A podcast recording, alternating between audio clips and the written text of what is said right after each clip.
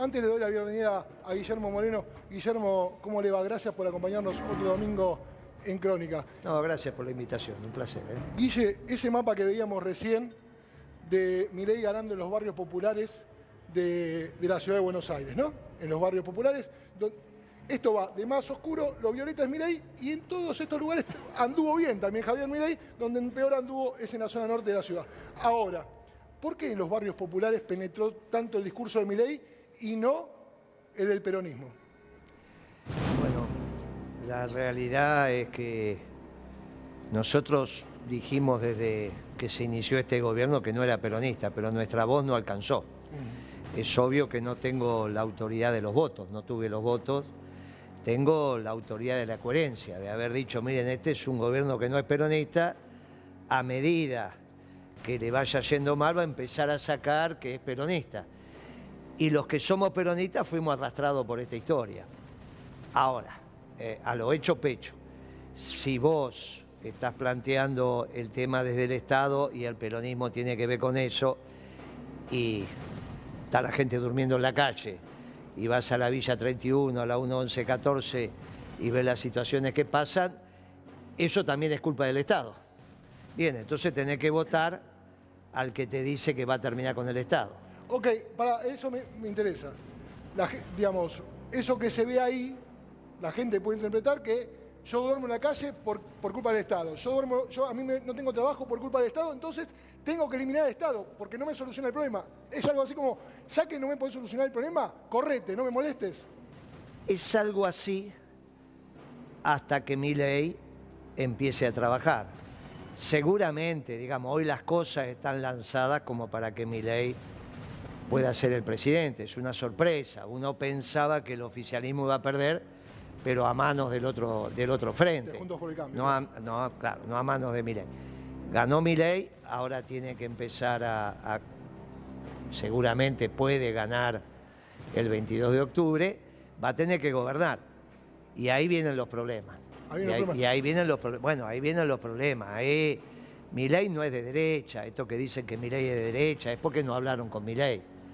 Milei no es un hombre de Trump. Puede ser que sea ¿Qué amigo es de... ¿Qué es Milei?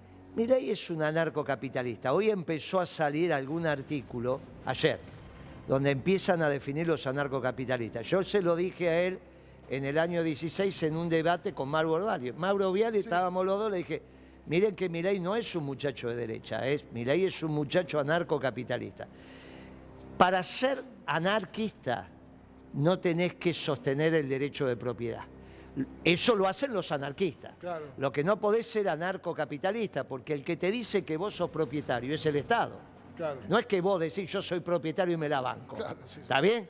o sea, tiene que venir alguien y decir, mire, él es el propietario. Por lo tanto, si usted se queda con lo que él es propietario, viola la ley. Y ahí empieza el Estado. Por lo tanto, hay un problema de consistencia interna para los anarcocapitalistas. Si vos sos anarquista, tenés que ser anarquista. Lo que no podés ser anarcocapitalista.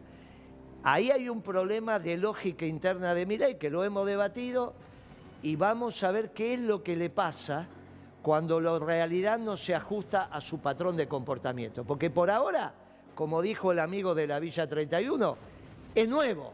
Por lo tanto, él no está contra, no fue contrastado contra la realidad. Él dice, una tortilla se hace así. Claro. Ahora, ahora tiene que hacer la tortilla.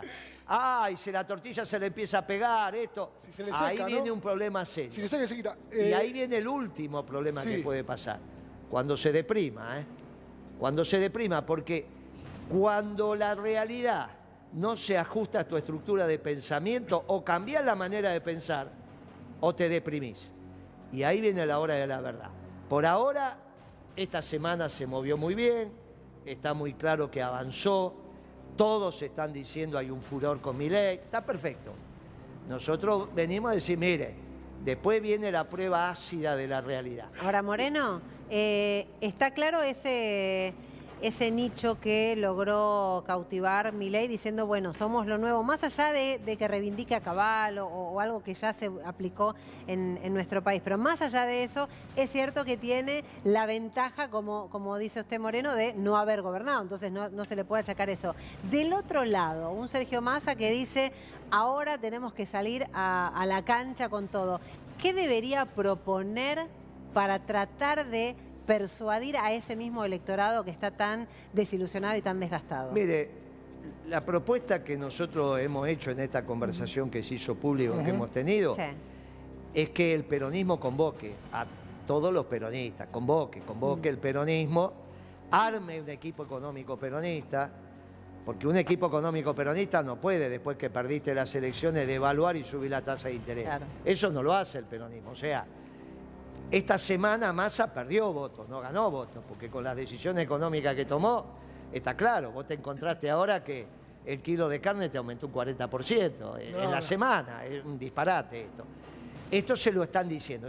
Un equipo económico peronista que se entienda al mundo desde el peronismo. Esto no garantiza ganar, garantiza que vas a hacer una elección digna. Competitivo. Es una elección digna. Después puede ser que Milei no gane en primera vuelta y la pelota empieza a salir del medio. ¿Viste cuando se terminan los 90 minutos? Claro, vamos a la larga, 30? claro. Vas a la larga y puede pasar cualquier cosa. Tirás un córner y cabecean al revés porque están todos cansados.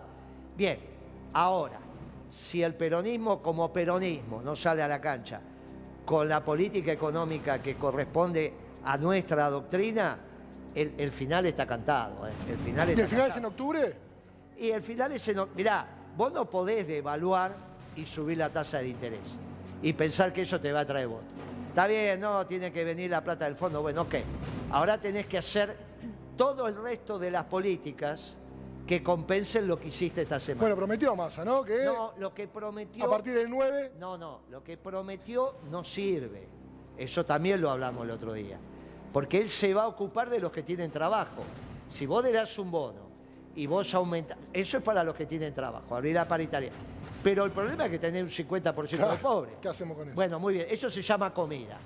Si vos no resolvés, la- cuando vos devaluás, la política compensatoria significa que la devaluación no vaya al precio de la comida. Eso Acá fue pleno. Sí. Acá fue brutal. Sí. El martes ya tenía 25 y el martes otro 15, ¿está Sí, bien? sí, sí, sí, sí. Y ahí tenés el kilo de carne al precio que lo tenés. Bueno, muy bien. Vos, en términos técnicos, cuando decís, mira, devaluar, si voy a compensar es que no te vaya la comida. Para que le va... Ahora tenés que tomar las políticas compensatorias para bajar el precio de la comida, no para mantenerlo donde está.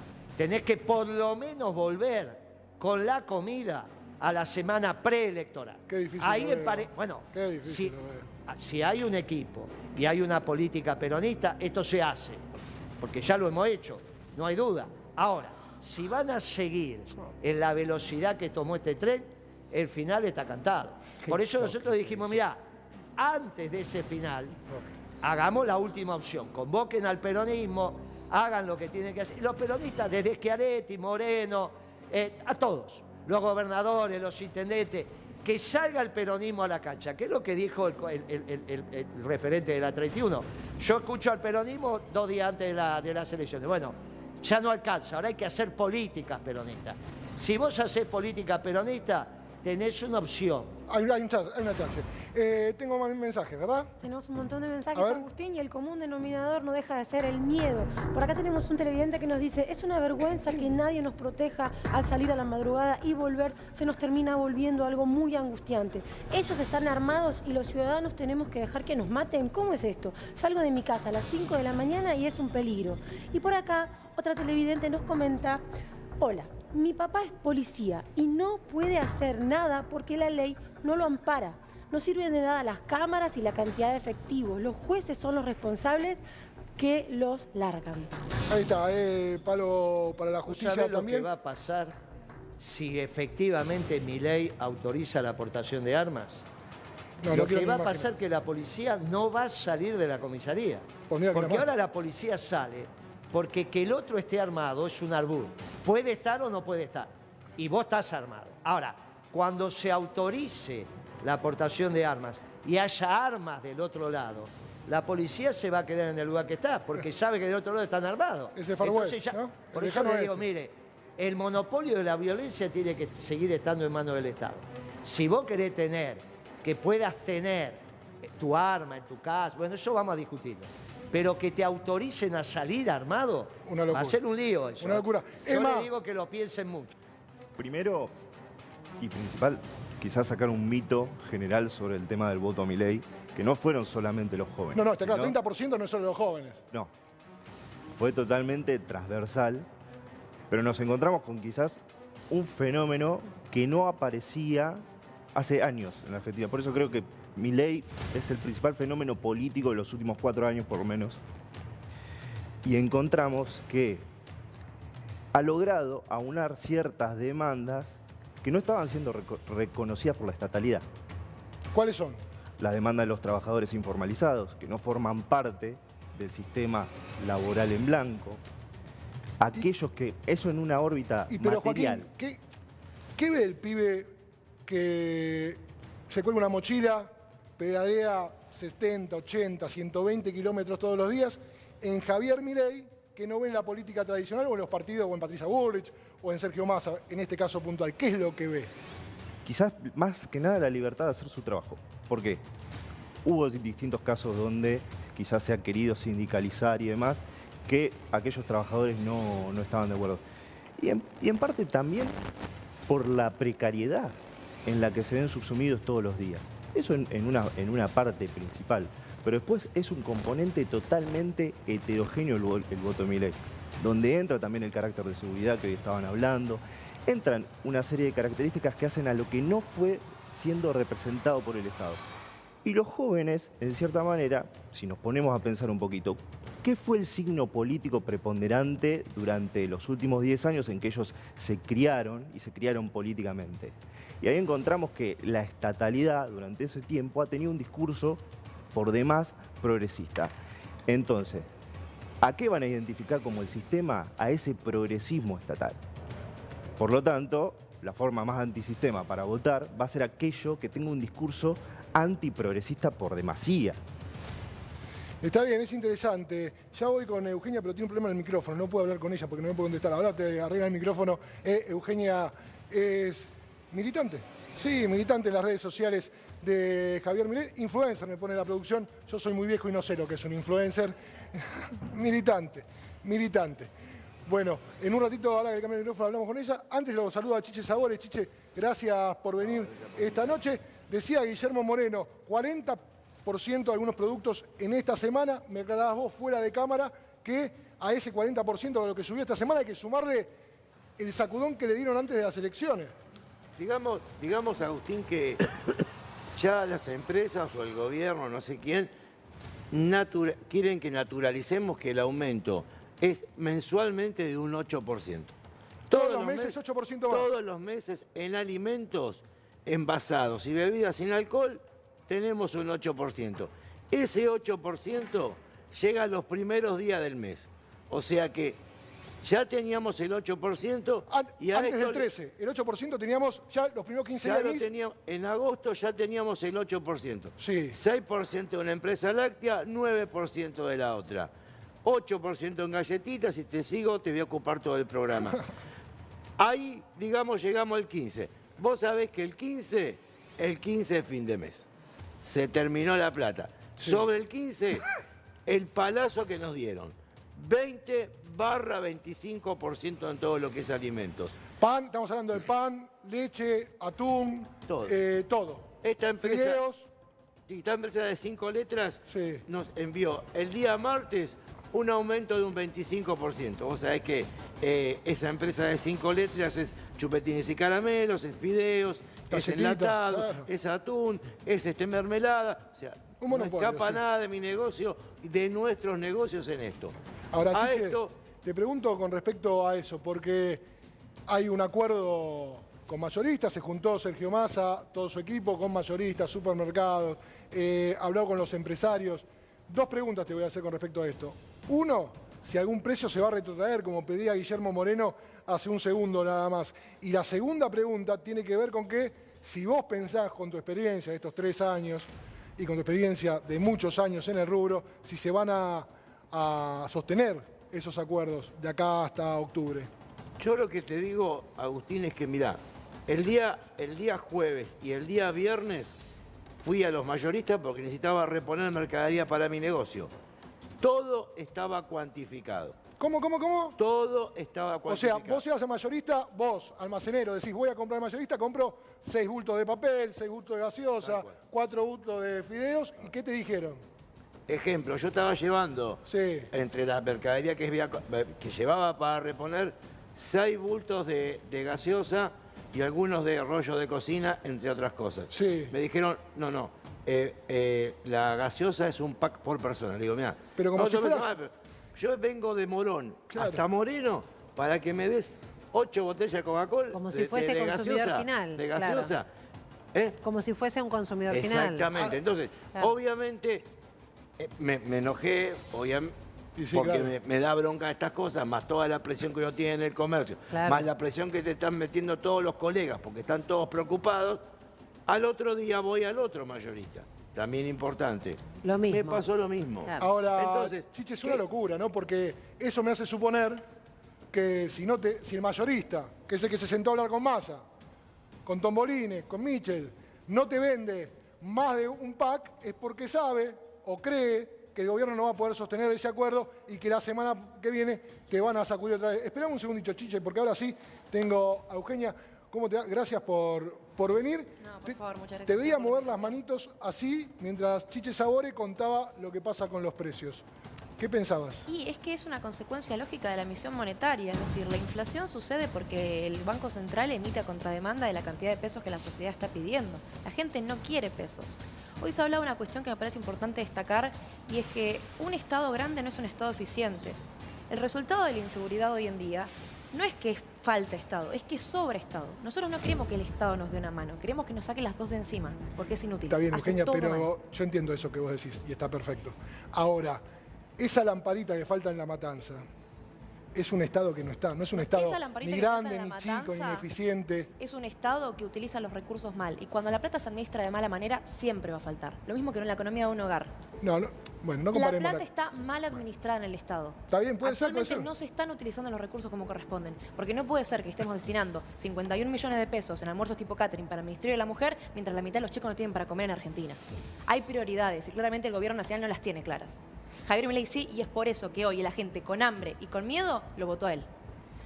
Lourdes, Los, 50 lo- los millones que decís que van a que ya no van a ir destinados a eh, el Ministerio de la Mujer, porque no va a haber Ministerio de la Mujer, ya lo confirmó. Eh, tampoco van a estar destinados a los chicos que comen, porque tampoco va a haber Ministerio de Desarrollo Social. Eh, digo, Nosotros ¿cómo sería un el plan? Ministerio de Capital Humano, Sí. en el cual vamos a englobar todo ese tipo de ministerios para evitar la categorización de subsecretarías, de secretarías, de Pero qué secretarías, gara- en donde sí, pero la metemos pregunta, Eugenia, al amante es- del amigo Eugenia. y vamos agrandando el Estado lleno de personas que no hacen absolutamente nada y lo único que hacen es gastar. Eso y el ya, lo- ya lo dijiste a la, a la perfección. La pregunta es, ¿cómo, hace, ¿cómo haces para explicar que sí se va a utilizar de una manera eficiente? Más allá de, de la crítica que haces ahora... que Primero me- que el gasto público se va a bajar, es decir, ese dinero, Claro. más allá de que no, no, no va a tener que ser utilizado en el Estado porque no va a haber un lugar al cual destinarlo. ¿No va a haber chicos con hambre? No, no, no, el Ministerio de la Ah, Mujer me refiero. Los por 50 eso. millones de pesos que hoy se destinan en el almuerzo tipo catering para el Ministerio de la Mujer van a desaparecer. Por no eso, se va a destinar este tipo por de eso. dinero. Actualmente los chicos que tienen hambre es justamente por la causa de la inflación. Tenemos un economista que se está candidatando a presidente que sabe cómo resolver el problema de la inflación, que sabe cómo ponerle un fin, que entiende que el gasto público lo único que genera al mantenerlo es que los chicos no tengan para comer. No se puede sostener un país en el cual le ¿Cómo damos lo harían? importancia a la diversidad cultural, mientras 7 de cada 10 chicos cuando cruzamos acá el- la General Paz no tienen para llevarse un plato de comida a la boca todos los Eugenia, días. ¿tenés forma de explicar cómo lo harían? Porque queda Bajando claro... la inflación, que es el impuesto al que ¿Cómo más se baja la pobre, inflación? ¿Cómo se baja la Dejando de emitir. La inflación es un fenómeno monetario. Cuando el Banco Central deja de emitir pesos, sí. la inflación baja. ¿Por qué? Vamos a ponerlo en términos de bananas y monos. Ah, bien, bien, Claro, bien científico, bien científico. No, no. Digo, si no se entiende que la inflación es un fenómeno monetario porque se emite a contrademanda, vamos a ponernos este ejemplo. Si vos tenés una sola banana y muchos monos, los monos van a valorar esa banana, porque hay una sola banana. Si tenés muchas bananas, es decir, muchos pesos, la analogía de las bananas es con los pesos, los monos no van a valorar las bananas, porque claramente hay muchas. Lo mismo pasa con la oferta y la demanda en cuanto a los pesos argentinos. Esto es un concepto económico que yo estimo se tiene claro, pero claramente no, porque se tiene que la economía no funciona por inflación, que la, la inflación no es un fenómeno monetario, que cuando claramente sí lo es. Si vos emitís pesos argentinos cuando la sociedad argentina no quiere esos pesos y se refugia en otra moneda que tenga capacidad de ahorro, como lo es el dólar, lo único que vas a generar es que la gente no elija el peso. Y cuando no elige el peso, el peso se devalúa. No es que aumenta el dólar, la moneda nacional pierde valor. Eugenia, tengo dos, dos consultas. Primero, eh, viste que hace un ratito pasamos un video de Guillermo Moreno en 2019, Javier Milei. de Javier Milei en 2019, donde Milei decía, bueno, che, si hay una corrida hay que emitir, hay que tener esa herramienta. Digamos, ese Javier Milei de 2019, con este Javier Milei de 2023 y con lo que vos decís, ¿dónde Javier Milei no un propone punto? una dolarización en verdad. Él lo explicó varias veces. Él sí propone una propone libre que- competencia quemar el. Banco Central, dijo. Sí, él va a Lo sigue eliminar el propo- Banco Central. y- Quemar el Banco Central es figurativo, o sea, parece incluso ridículo tener que explicar que no vamos a entrar con dinamitas al Banco Central. No, teniendo en vamos cuenta- a no. eliminar la entidad financiera, pero no vamos a explotar con Vas a eliminar, bombas. ya sé si lo entiendo, no soy boludo. Es figurativo. Pero Ahora, lo que va a pasar con el Banco Sí. Central cuando se elimine Se es que se va, sí, claro, se va Pero a establecer una libre competencia de monedas. Ahí Javier dolarización. decía recién, recién. ¿Lo, ¿Lo tenés, Lechu? Para ponerlo otra vez, porque por ahí Eugenia no escuchó, ponelo, a ver, dale. Te invade los bancos y obliga a los bancos a que les preste plata, vos lo que vas a tener ahí es un problema enorme, porque entonces cuando el sector público no pueda pagar, te va a defoltear, vos no vas a poder cumplir con tus depositantes, entonces va a haber una corrida y va a terminar en una gran expropiación. Digo, ¿qué fue lo que pasó también con la convertibilidad? Ajá. Pero pensá que vos podías emitir y tenías algún margen de maniobra. Con lo cual la convertibilidad era mejor que la dolarización. Y la convertibilidad no, no funcionó, la, la hicimos caer, ¿no? Sí. Eh, hablamos un poco de lo que era el peso y el dólar. Tipo, una de las soluciones o algo que vos propondrías es dolarizar tipo, la economía. No, no, ¿No? no. El tema es el siguiente. Porque ¿qué se entiende por dolarización? En general se entiende por dolarización de que vos tengas el mismo esquema de sistema financiero que tenés hoy, que se llama encaje fraccionario, o sea, vos haces un depósito, el banco guarda una parte y presta la otra. Y básicamente no emitís más pesos, Pesos. y hay dólares. En realidad, para mí esa no es una buena idea. Ok. Porque para eso, digamos, la convertibilidad era mejor. Porque como la convertibilidad, si vos tenías una corrida, sí podías emitir pesos. Ahí está, eh, ahí está Javier Entonces, diciendo algo que es claro. Si vos tenés una herramienta, emitir, que el Banco es el Banco Central, para poder emitir, bueno, podés enfrentar una corrida. Sin esa herramienta, ¿cómo enfrentás una corrida? que hay una diferencia clave en el, en el video de Javier Milei ahí, y él es que está hablando es que el gobierno estaba, iba a apretar a los bancos y le iba a utilizar una corrida. Ahí estamos hablando de un Javier Milei, en el cual está planteado en un 2019, con un gobierno que claramente no era liberal, ni el de Mauricio Macri ni el de Alberto Fernández. No sé si fue grabado después del 10 de diciembre o antes del 10 de diciembre. En cualquiera de los dos casos, ninguno de los dos gobiernos fue liberal. Así que claramente era posible el supuesto en el que él planteaba que podían correrte, podría, podría esto apretar a los bancos y de esa forma generar una corrida. Ahora, con un Javier eh, en el gobierno, eso no sucedería. Está bien, pero Por otra que- parte, no se propone una dolarización, sino una libre competencia de monedas, en la cual la gente naturalmente correría hacia el dólar, porque es la moneda en la cual más se confía, es la más usada a nivel mundial, y aparte tiene una capacidad de ahorro muchísimo más grande de la que lo tiene el peso Y argentino. lo otro que te pregunto, Por lo menos no nos- Eugenia... la inflación en Estados Unidos anualmente es la que nosotros tenemos mensualmente. Sí, el otro que te pregunto, Eugenia, eh, teniendo en cuenta que en, en general uno habla con libertarios y son bastante críticos de Mauricio Macri, ¿qué opinas esto de Javier Milei de decir, che, bueno, si gano Mauricio Macri, le voy a crear un cargo en el Estado, le voy a pagar el sueldo y lo voy a hacer viajar por el mundo para que abra los mercados? ¿Te parece correcto? Mauricio Macri podrá ser muy bueno diplomáticamente y no muy bueno gobernando, como lo ha demostrado. Javier Milei confía en él en cuanto a la diplomacia y las relaciones internacionales, perfecto. Perfecto. Eh, ya seguimos. Eugenia, Emma, ¿estás ahí? Seguimos en vivo, en La Matanza. 11 menos 5 de la noche, ya voy a volver con Emma. Eh, Guillermo Moreno está también con nosotros esta noche. Guillermo, te quiero preguntar puntualmente sobre esto que planteaba Eugenia, ¿no? Si la inflación es solo monetaria, no, si se soluciona tan fácil, si a qué Milei, a Milei le creo, si al 2000 a aquel de 2019, a este del 2023, ¿qué hago? No, los dos son mi ley. Lo que dice la colega o la militante está bien. Dice, es un Milei en el 19, es otro Milei en el 23, está bien. Está bien. Puede cambiar, es Ah, joven. Es joven, puede cambiar. Es joven. todavía no ha madurado lo suficiente en la profesión. Es joven, eh, si bien es un muchacho de profesión de 50 y político, pico- no. 50 y pico de años. ¿eh? Lógico que no haya madurado en la profesión de político porque no, No, miente. no, no, el de político no, de economista estoy hablando. ¿Usted Estamos cree hablando. que Milei es un mal economista? Ta- voy de vuelta. Me preguntan sobre a qué Milei hay que creerle, si el del 19 o el del 23. Digo a los dos. Va cambiando, va evolucionando. Todavía no maduró como economista. De eso no tengas duda.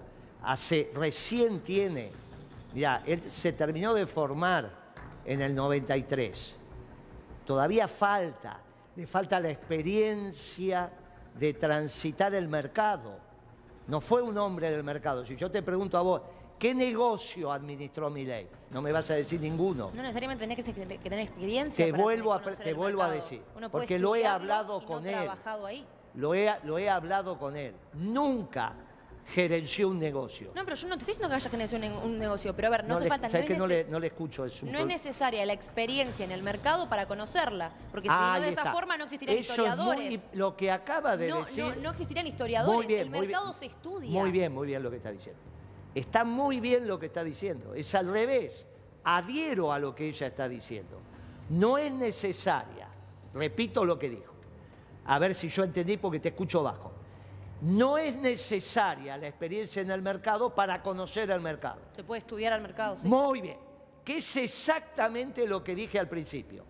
Hay un problema de cómo vos abordás el conocimiento. Mi ley tiene un problema de abordaje del conocimiento solo de la teoría. Cuando la teoría, que no es la mejor manera de conocer la realidad, por eso el Papa siempre dice, entre la teoría y la práctica, elegí la práctica. Lo que vos acabás de decir es lo que yo dije al principio.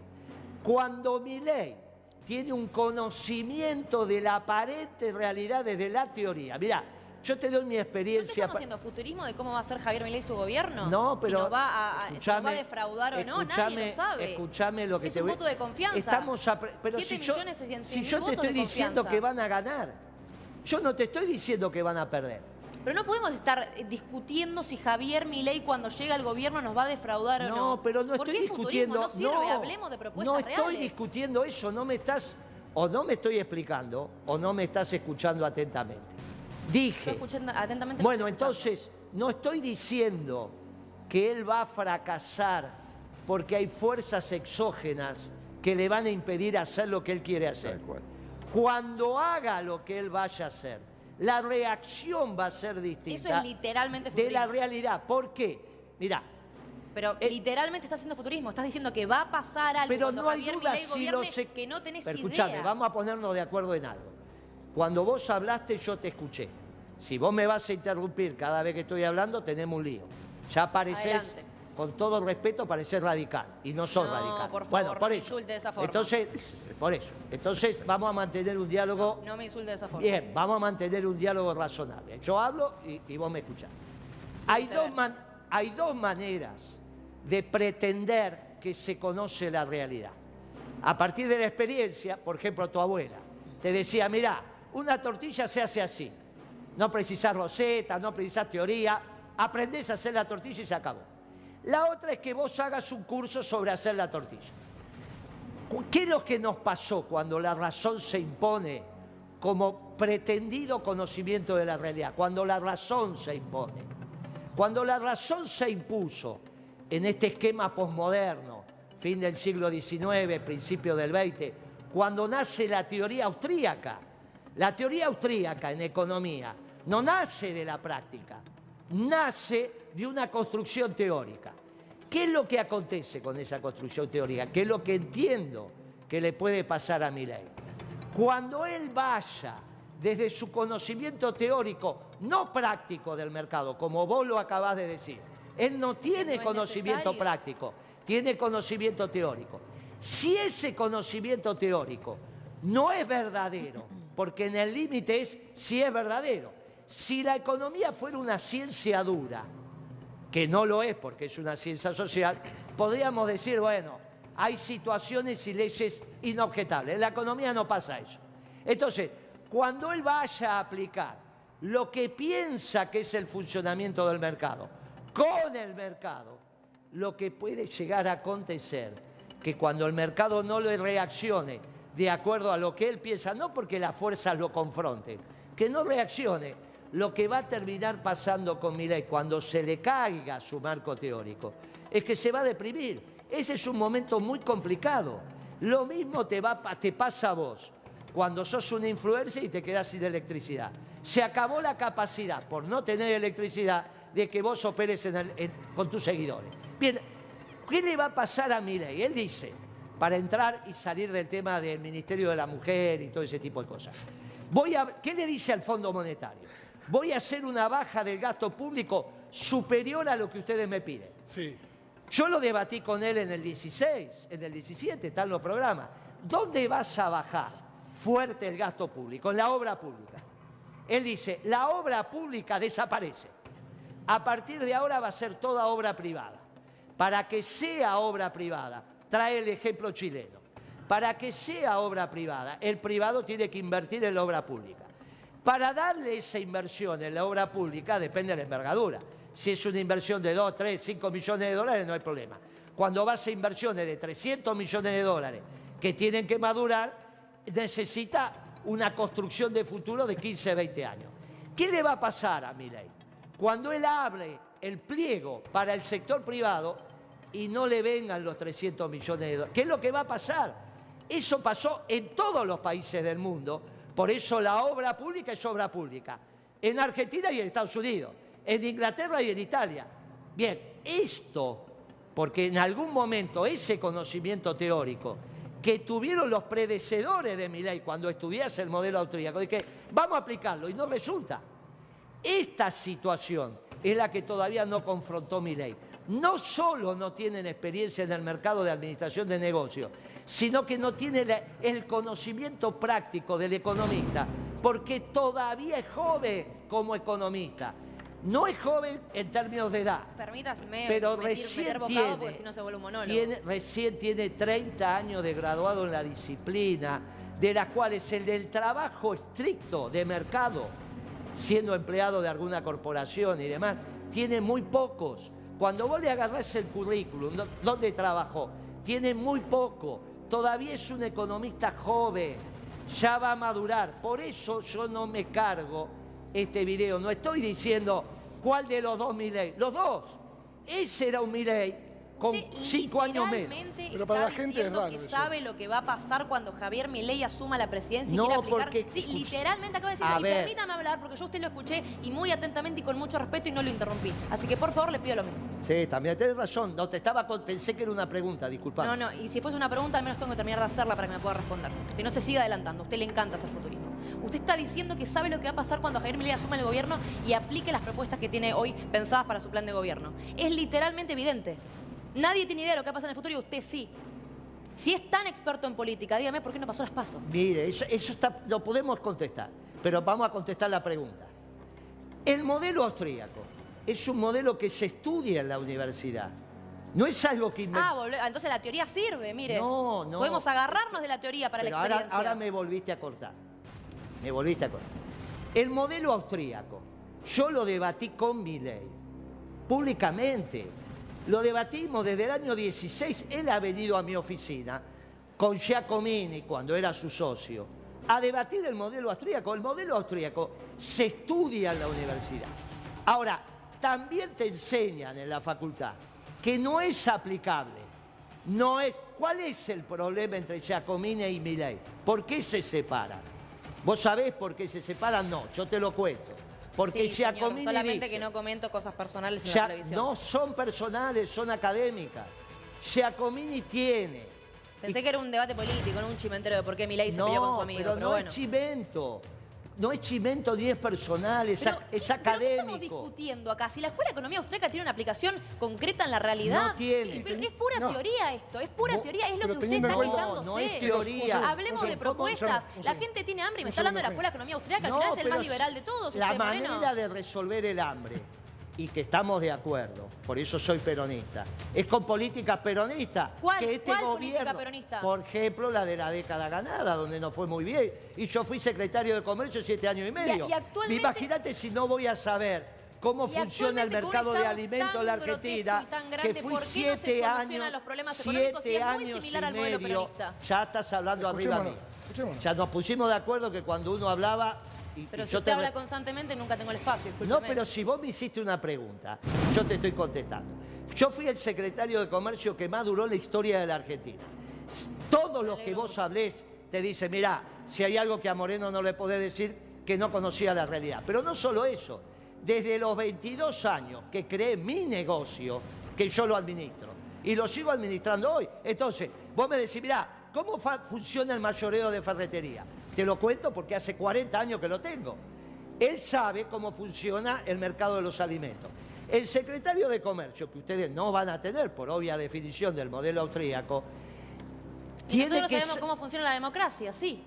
Todo Buenísimo, no cada vas uno a tiene su tener fuerte. Nosotros vos- sabemos ganar las elecciones. pero ya me, volvés a, a- Es que me parece absurdo que no estemos discutiendo propuestas concretas. Acá Pero usted me dice ¿cómo no? modelo Pero peronista. ¿Cuál modelo Pero, peronista? Propóngame algo. yo 50% de pobreza. no tengo, ¿Qué hace usted? Y ahora te contesto. lo- ¿Qué hace usted? No tengo la legitimidad Nosotros de lo... sí tenemos no una propuesta para bajar la inflación y que los Pero chicos tengan para la- comer. pero- ¿Qué propone usted para eso? Pero hoy no te lo traje.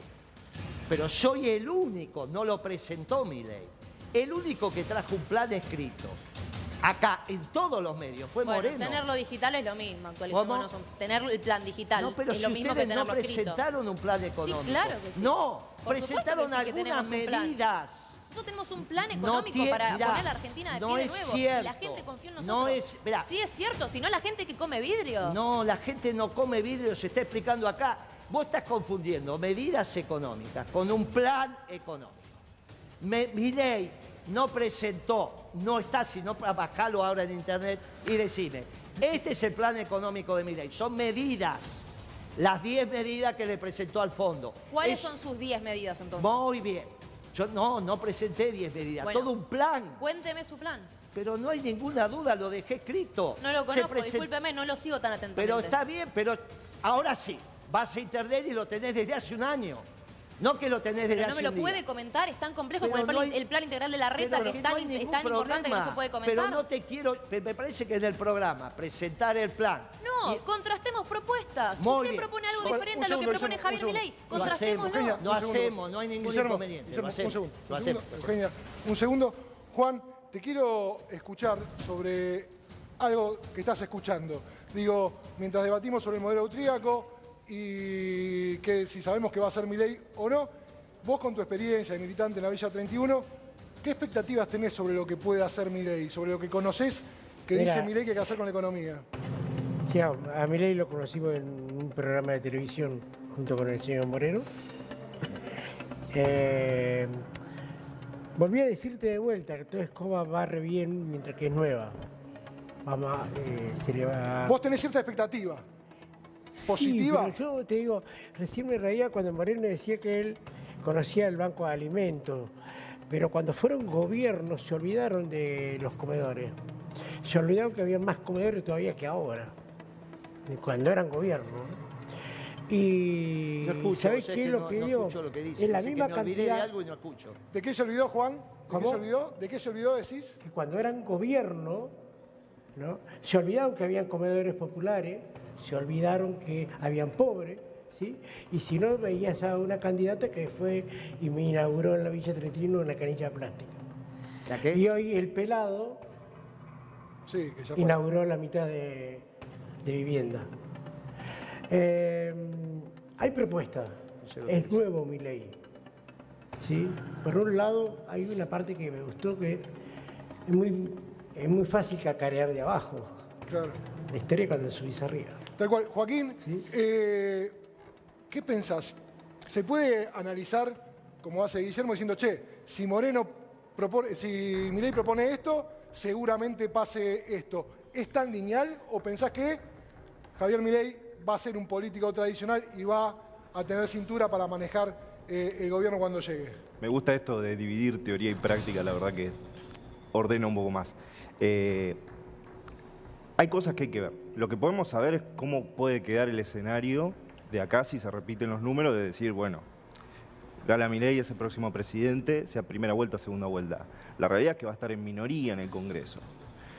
Y junto con dos, dos primeras minorías, minorías de Juntos por el Cambio y el Frente de Todos.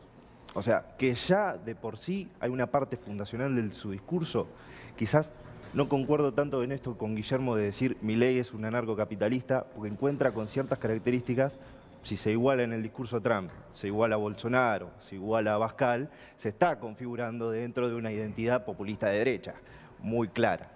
Entonces, en esa medida lo que vemos... No vengas a decir acá que mi ley es populista porque se nos cae el estudio. Puede haber problemas. Lo ¿eh? primero, lo primero, que tiene, lo problemas. primero que tiene un po- un- el carácter principal de todo discurso populista, que es la división amigo-enemigo. Milei, por eso es el fenómeno más político de la Argentina, logró construir en prima facie un enemigo común del pueblo argentino, que es la casta política. De- para, para- para que la gente entienda, o sea, para mi ley, esa casta política es para el kirchnerismo el campo. No sé si tanto el campo, sí lo podemos relacionar con los eh, movimientos progresistas o populismo de izquierda, como se dijo en Sí. su momento, con el establishment. Ok, que es algo la oligarquía, como el neoliberalismo como otra figura. Pero la realidad es que inició, esto yo quiero decir, más que eh, perfecto alumno de, de Hayek, parece un perfecto alumno de la CLO, eh, Milei. No, es fuerte lo que decís, Joaquín, la verdad, es fuerte. Chiche, ahora yo te pregunto a vos con tu experiencia, almacén, hace muchos años, conoces a todos los proveedores, a las empresas, a los mayoristas, a funcionarios y demás. ¿Qué expectativa tenés con Javier Milei? No, bueno, digamos que eh, coincido en que los políticos dejaron un hueco importante en, sus peleas. O sea, a veces uno lo ve en la televisión que, que parecen pimpinela, ¿no es cierto? Se pelea, uno dice una cosa, el otro le, le retruca, y en ese, en ese espacio que crearon de la discusión dejaron, digamos, un hueco importante donde entra un, un señor, Javier Milei, con una propuesta distinta, capitaliza este, el voto bronca de la gente, pero yo lo que te, lo que te digo, Agustín, te lo digo muy de, lo, de, de estar en un negocio. Yo en el negocio... ¿Qué te dicen en el negocio eso? Bueno, ahí está, ¿Qué te dicen en el negocio? La, la sorpresa que tal vez para algunos políticos resultó el, el tema de, de- de los resultados de las pasos, pa- para nosotros, este, los que estamos frente a un mostrador todo el tiempo, ¿no? Sabías. Estamos con la gente, eh, sinceramente no nos sorprendió, ¿eh? Er- Era lo que nosotros veíamos, te lo digo muy apolíticamente. Como también decirle a la señorita con el mayor de los respetos, que, a ver, si, si ustedes este, están en un espacio donde tienen la posibilidad de hoy de gobernar, eh, no sea tan soberbia, perdone que lo diga. No es soberbio, pero si no me perdone, permiten perdone, terminar de per- explicar pero- una oración. No, perdón, diga, porque yo siento mucho respeto por todos los políticos. No tengo banderas políticas. Y sepa que, que- que Guillermo Moreno, eh, se lo digo con conocimiento de causa, porque hace muchos años que, que soy dirigente gremial empresario y siempre tuve la posibilidad de reunirme con el hombre y muchas veces hemos tenido discrepancias e inclusive actos de, distintos mayoristas. En aquel tiempo me acuerdo muy claro el tema del aceite, que fue una discusión grave. Yo con, con la federación nos reunimos con el secretario y digamos que este, al otro día el tema estaba solucionado. ¿Pero por qué? Porque yo siento, eh, y se lo digo con, con- con mucha sinceridad, que después de Guillermo hemos pasado por muchas secretarías de comercio, ¿cierto? Y, y digamos que en algunas son ambientes muy hostiles o de poco conocimiento en el piso, ¿me entiende? Porque es un poco lo que yo interpreto de lo que dice usted, Guillermo. No, de si que, no, no, perdón, perdón, déjeme terminar. Eh, de que a veces ocurre de que el funcionario de saco y corbata, que obvio que tiene que estar de saco y corbata en un escritorio atendiendo los problemas de un país, no tiene el contacto con la realidad del piso. O sea, el piso lo que ocurre en el comercio. Yo me puedo referir a comercio, no, no, no sé mucho de industria, pero lo que ocurre en el comercio, a veces uno trata en lo posible de llevarlo, digamos, a la Secretaría de Comercio, que es el lugar que compete a lo nuestro. Y no encontrás, no encontrás la respuesta. Es como que te, te vas, venís con, te vas, llevas una bolsa así de problemas y te, volvés con la mano volvés vacía. con la misma bolsa. Ahora. Bueno, yo entiendo, usted lo defiende porque lo benefició, o hay No, una relación de amistad, me- bien, lo que no, usted no, quiera. Ahora no, hay diferencias mire, fundamentales entre yo- no, nosotros. no, y es que acaba de decir usted que le no. tiene mucho respeto a todos los políticos. Yo no. No, y la no, juventud sí, tampoco, y la gente tampoco. Yo sí, porque tenemos no le tenemos ningún No, respeto a los que nos trajeron a esta situación. tenemos que no le tenemos, ves que no me dejan No, hablar, después me dicen que, es soberbio. Y claro, se me interrumpen. Lo que yo quiero decir es que tenemos que seguir construyendo el espacio de la democracia. Y la El democracia. espacio de la democracia es- es y la voluntad popular y la representamos pero actualmente nosotros. Porque en, en todo, en todo. No en podemos todo- respetar a los políticos que hoy nos trajeron a esta pero situación. sepa- la gente está cansada de que pero, le mienten en la cara, de que hagan fiestas en Olivos no, mientras yo nosotros no podemos a nuestros Yo lo vivo todos los días Ese en mi respeto, negocio. ¿respeto a ¿Sabe, quién? ¿Sabe la bronca A que yo- Massa, que yo- te promete arreglar la pero economía sabe- mientras hoy es ministro pero de Economía y no hace nada. Coincidimos en todo. Pero ¿sabe la respeto a qué político entonces que tengo que tenerle. pero- Discúlpeme, pero, ningún respeto pero a ningún político le tengo. No, y la en gente tampoco. No, porque en todo pero- espacio político siempre vas a rescatar gente que Pero te puede, que te puede seguir para construir. No Y le son- puedo enumerar no la son un mayoría que no núcleo se la- merece ni un gramo de no, respeto. No, ustedes no son un núcleo de la sabiduría. Ustedes tienen que saber que No, me imagino que el construimos sí. entre todos. Construimos y sepa de que lo que usted dice. con- con yo- la no bronca, negociamos. No, Nosotros sepa con que el la, no no, no, pero negociamos. sepa que la bronca. Usted está muy enojada, tiene que estar alegre. Porque ¿me no, alegre porque, No, discúlpeme, no, no, pero no, porque permítame. van ganando permi- no, y no, tienen la permítame, posibilidad de ser gobierno y, no pueden- tienen la posibilidad de sacarnos del atropello en el que estamos metidos, ¿me entiende? Permítame, por favor, eh, meter bocado. Yo no estoy alegre por nada, ni tengo razones para estar alegre. Porque acaban de matar a un policía que tenía una hija. Porque hace dos semanas mataron a una nena de 11 años.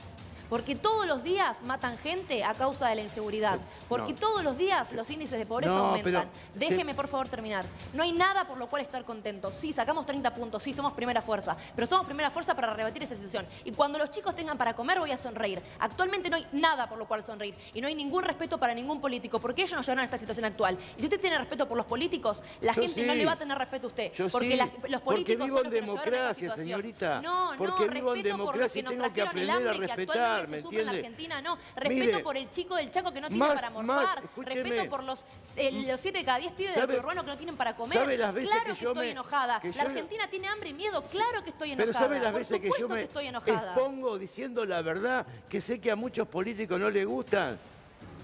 ¿Sabe las veces Pero que me respeto pongo por qué planteando político, las por cosas Massa, duramente? por Cristina, por Alberto, ¿por cuál? Por Dígame Macri, uno que valga la pena.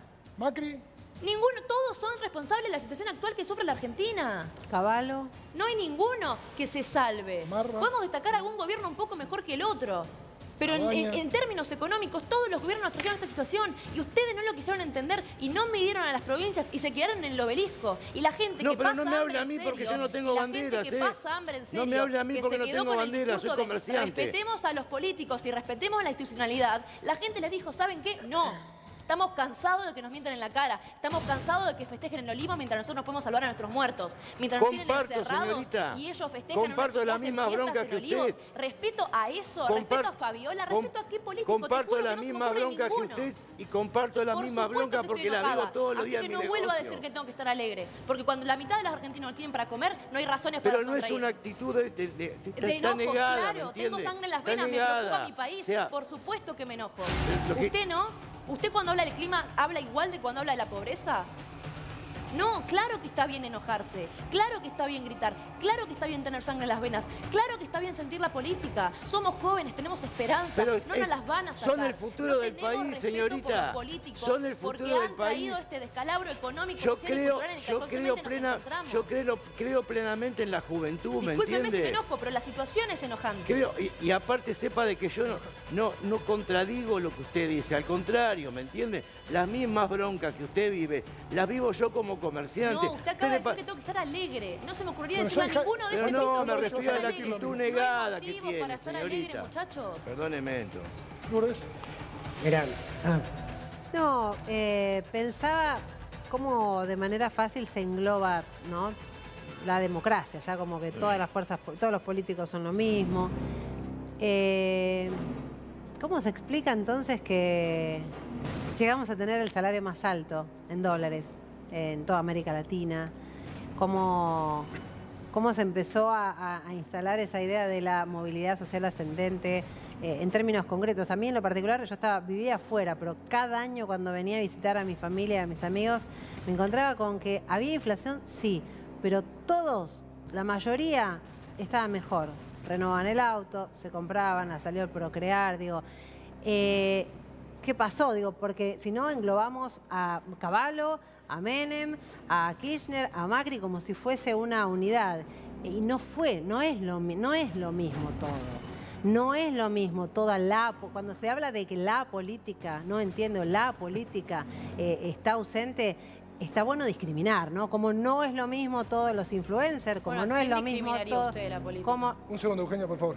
Sí, yo, yo estaba de acuerdo cuando me mirabas y decías, yo no me dejan hablar, te dije, sí, ahora yo, a mí me gusta el, el intercambio, no el pisar a otro, ni el levantar el tono. Me parece que ese nivel de odio nos llevó a No es odio, situación... es bronca. Es enojo porque tenemos, Bueno. porque la gente tiene hambre. En Dice, estos términos eh, es, es muy difícil. es Guillermo, muy te difícil. agradecemos que vengas. Te dejo el final este- de esta parte del debate por, lo menos. Mira, me parece que empiezan a brotar lo que pueden ser las discusiones de fondo. Eh, obviamente el colega ahí piensa que hay alguna relación entre Trump y, y Milley. No la puede haber conceptualmente. Trump terminó con la globalización, Milley es la globalización porque es el modelo austríaco. Es obvio que acá cuando venimos las propuestas, mirá, vamos a diferenciar, ya nos tenemos que ir. Pero sobre el tema tarifas está claro que hay una diferencia abismal. Nosotros decimos hagamos costos en la generación de energía, hagamos costos del barril de petróleo, la señorita va a decir eso no existe más, no hacemos costos. Bueno, muy bien, todos los empresarios del mundo hacen costos, menos los muchachos del modelo austríaco que sugieren a la sociedad que no hay que hacer costos, mientras la sociedad hace costos. Y esto es lo importante. Ellos creen que los precios se arman en el mercado entre oferta y demanda. Sí. Y nosotros los clásicos decimos, mirá, los precios se arman en función de los costos y el markup. Bien, cuando vos vayas a ordenar la realidad en función de que te toca gobernar, te vas a dar cuenta que en la FOR, en el almacén, en todos lados se hacen costos. Y que en realidad los precios están determinados por los costos. Entonces, cuando hagamos la energía, el precio de la energía, ella va a decir, no, es la oferta y la demanda y no sé qué historia. Y yo voy a decir, mirá, es muy sencillo, tenemos que hacer lo que hicimos, que son costos. Se definen los márgenes y ahí está el precio de venta. Esta es una diferencia abismal que tenemos. Ahora, yo acepto que ellos tienen la legitimidad de los votos y yo no la tuve. Yo lo que tengo en todo caso es la legitimidad de la coherencia, que ellos no la tienen porque no gobernaron. Entonces estamos en una situación muy interesante. Ellos no pueden tener la coherencia porque son nuevos y entonces a mí no me molesta que mi ley cambie de opinión, porque está madurando. Quizá dentro de cinco años venga acá y con la misma tensión que ahora está diciendo no hay que hacer costos, te diga hay que hacer costos porque hace parte de la vida. Me parece que esto es lo que empieza a ser interesante.